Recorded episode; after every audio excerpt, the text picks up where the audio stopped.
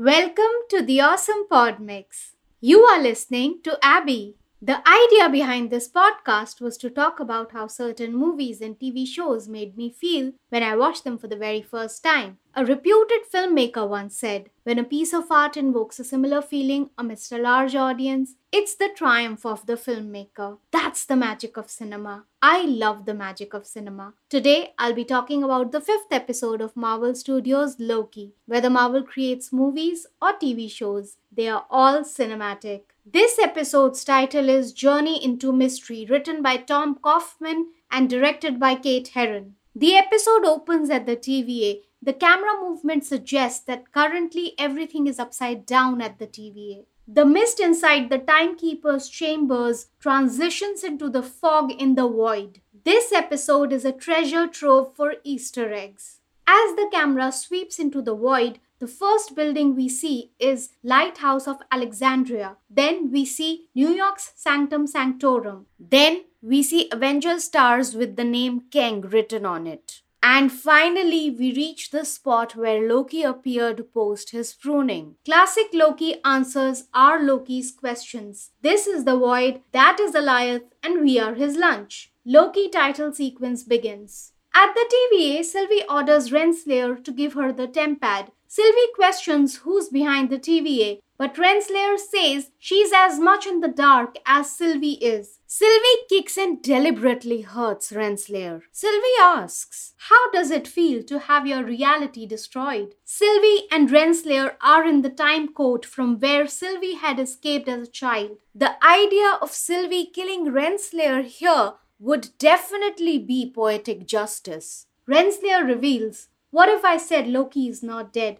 Sylvie doesn't believe Renslayer. Renslayer assures that even she wants to know who's at the top. When we prune a branched reality, it is impossible to prune all its matter, so we move it to a place where it wouldn't continue growing. The branch timeline isn't reset, it's transferred to another place. Sylvie asks, Where? Renslayer says, a void at the end of time where every existence collides at the same point and simply stops. The end of time is still being written, and the timekeepers are transforming it into a utopia. Sylvie sarcastically says, Nice, super believable. Renslayer promises to help Sylvie if Sylvie would trust her. I don't think Sylvie trusts her, but she still gives the tempad back. At the void, Loki and his variants pass by a wrecked ship and a wrecked flying saucer. Our Loki has a thousand questions. He wants to stop, take a breather, and get answers to all his questions. Classic Loki's suggestion is to keep moving and not die. Loki wants to know the plan. Since they are all Lokis, they must have a plan. The answer is the same don't die. Loki feels that's not a plan, just a general demand of living. They pass by Red Skull's aircraft from Captain America the First Avenger. Loki now has a meltdown. Loki screams, Will someone please explain to me what the hell is going on? Look, it's been a very, very, very tiring past few days, months. All I know is I got pruned and I woke up here. Now I'm surrounded by variants of myself, plus an alligator, which I'm heartbroken to report I didn't even find all that strange. And now we are running from God knows what, trying to get to God knows where. What I need to be doing is try and find a way back to the TVA. Kid Loki shushes our Loki because his screaming is gonna signal Alioth. Kid Loki says this is the place where TVA dumps its rubbish and Alioth ensures none of it returns. Boastful Loki says it's a living tempest that consumes matter and energy. At this point, classic Loki reveals that the alligator is a Loki too. Our Loki is shocked beyond his wits. Loki thinks there must be some tempad lying around and he wants to use it to get back to the TVA.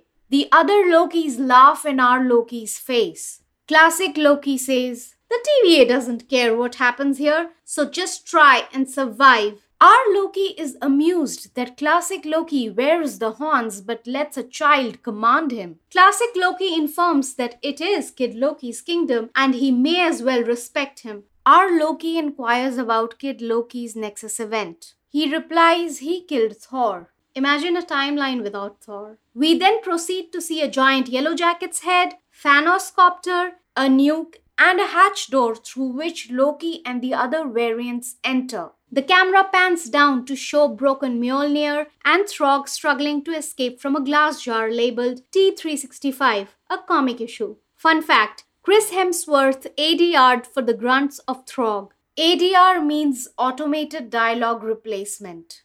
Classic Loki inquires why our Loki wants to return to the TVA so badly. Boastful Loki asks if he left his glorious purpose there. And Loki's response to that is something like that. At the TVA, Renslayer requests Miss Minutes to remote access a series of restricted files from the archives on the beginning of time and the founding of the TVA. Sylvie wants them to access files of the end of time. Sylvie believes maybe there is something beyond the void. Sylvie wants to go there because there you can't have a Nexus event. And anything and everything can go undetectable. Renslayer thinks it's impossible to go there as there's no mention of function on the tempad. Sylvie realizes Renslayer is no longer of use for her. Miss Minutes intervenes and mentions something about Void spacecraft, a prototype. I know that Miss Minutes is lying to our faces to buy time. Sylvie wants to find Loki. She also wants to find the man behind the curtain and kill him. The man behind the curtain is a reference to the Wizard of Oz. The sheer audacity of Renslayer saying that we'll find the man together is a hoot. I am not buying your charade. Sylvie ain't buying your charade either. When Renslayer checks how long, Miss Minute replies any second now, and she means Minutemen are coming to the rescue. Sylvie pushes Renslayer out of her way, snatches her tempad, and hides behind the judge's podium. Even as Renslayer is trying to intimidate Sylvie that she will find her, she has fear written all over her face. Renslayer is negotiating with Sylvie, offering her a good memory prison to live out the rest of her days, if she has any good memories, that is. Sylvie switches on the prune baton but points the pointy side at Renslayer and the Minutemen. Sylvie prunes herself. The Minutemen are shocked, but Renslayer is pretending it's all good. In the void, boastful Loki boasts about vanquishing Captain America and Iron Man and collecting his prize, all six Infinity Stones. Classic Loki translates what Alligator Loki said. He said boastful Loki's story is a lie. Kid Loki wants to know classic Loki's story, and so does our Loki.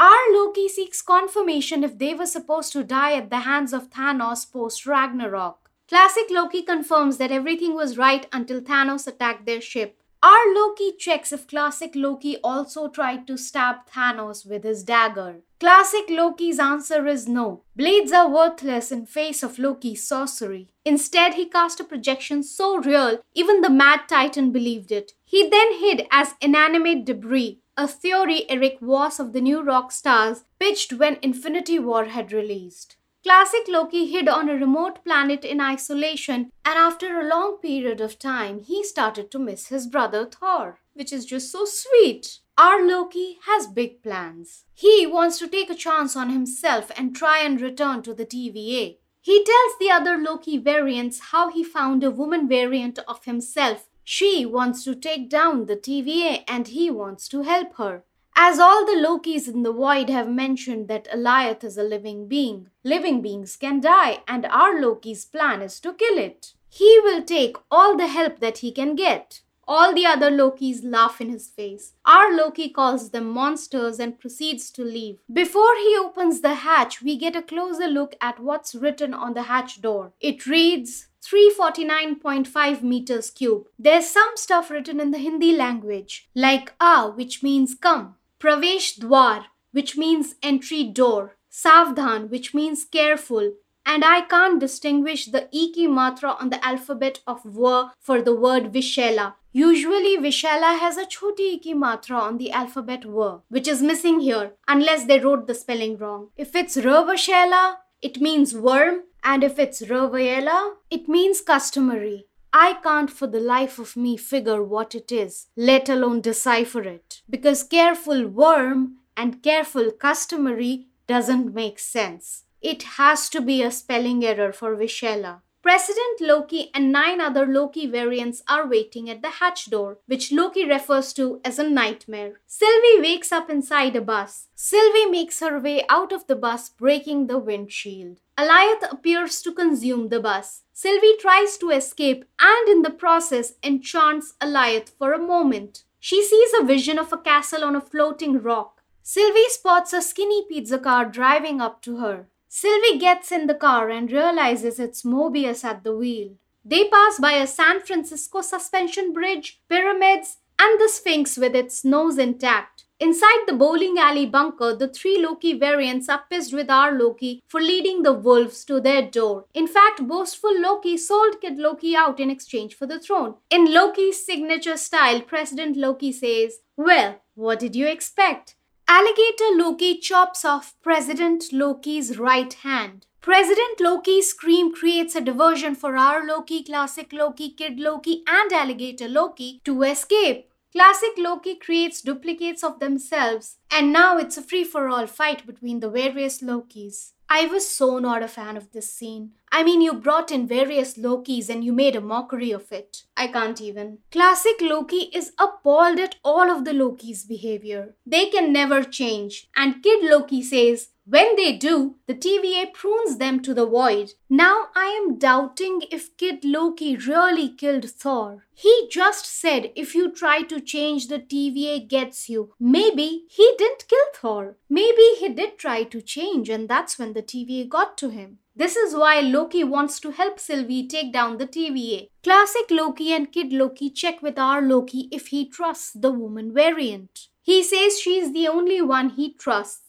Classic Loki and Kid Loki agree to help our Loki. Mobius feels miserable because he thought they were the good guys. Sylvie sarcastically comments, annihilating entire realities, orphaning little girls, classic hero stuff. Mobius thought his end justified his means. He apologizes to Sylvie for hunting her like a dog. Sylvie thinks Alioth got our Loki. She wants to return to Alioth because it is the key to finding the man behind the curtain. As Mobius turns the pizza car, a portal drops something that was just pruned. Our Loki and the other variants are walking toward Alioth. Just then, the US Eldridge is dropped. Right on cue, Alioth proceeds to devour it. Loki is unsure of his plan now. He's rethinking what to do. All the three Lokis turn away. Kid Loki spots the pizza car. Classic Loki points out that it's traveling along the horizon. Our Loki now spots Sylvie. He rushes to meet her. He's surprised to see Mobius. Sylvie laughs at our Loki's plan to kill Alioth. Sylvie reveals she's going to enchant it because the man behind the curtain is beyond the void at the end of time and Alioth is their guard dog. Loki is shocked out of his wits that everyone, including Mobius, is on board with Sylvie's plan. At the TVA, Renslayer visits Hunter B15, who's kept in a red laser prison. Renslayer wants to know Sylvie's motivation. Hunter B15 reveals its revenge. Renslayer seems unfazed by the fact that the TVA lied to them and the timekeepers are fake.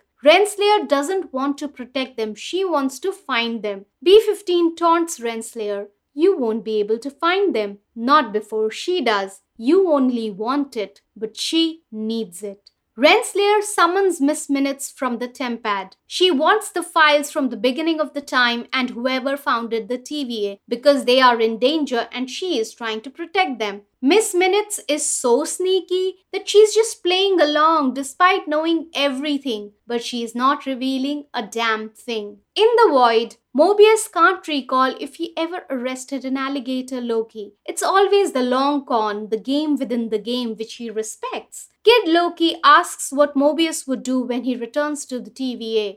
Mobius wants to tell people the truth. It's hard for classic Loki to fathom that Mobius is willing to turn on the very thing he devoted his life to. Mobius says it's never too late to change. This makes classic Loki introspect. Sylvie and Loki are sitting outside near the car. Sylvie approves of Mobius because he cares about our Loki. Loki feels the chills. He conjures up a blanket, but selfishly only for himself. Loki suggests that he could conjure one for her if she would like. Sylvie says Sylvie says he could conjure her a new outfit as this is very uncomfortable. Is she suggesting what I think she's suggesting? Apart from the fact that superhero costumes are very, very uncomfortable. They discuss Mobius's theory of the Nexus event on Lamentis and call it rubbish and a TVA lie. I get that they are awkward and haven't done this relationship thing before. I am not a fan of this scene because the lead in is so random and I wish it was written in a way where one thing led to another, something that had more of a connective tissue. Sylvie is hesitant to trust our Loki because she isn't sure if Loki won't betray her in the final moments. Loki assures Sylvie that he may have betrayed the people he loved in the past, but he is not the same person anymore. He won't let her down. Anyone who says this eventually lets the other person down. So be careful out there. Neither of them know what they would do after all of this is over. Loki and Sylvie decide probably they can figure it out together. The time is nigh. Everyone is standing near a Dark Aster Ronan's ship from Guardians of the Galaxy as Alioth approaches.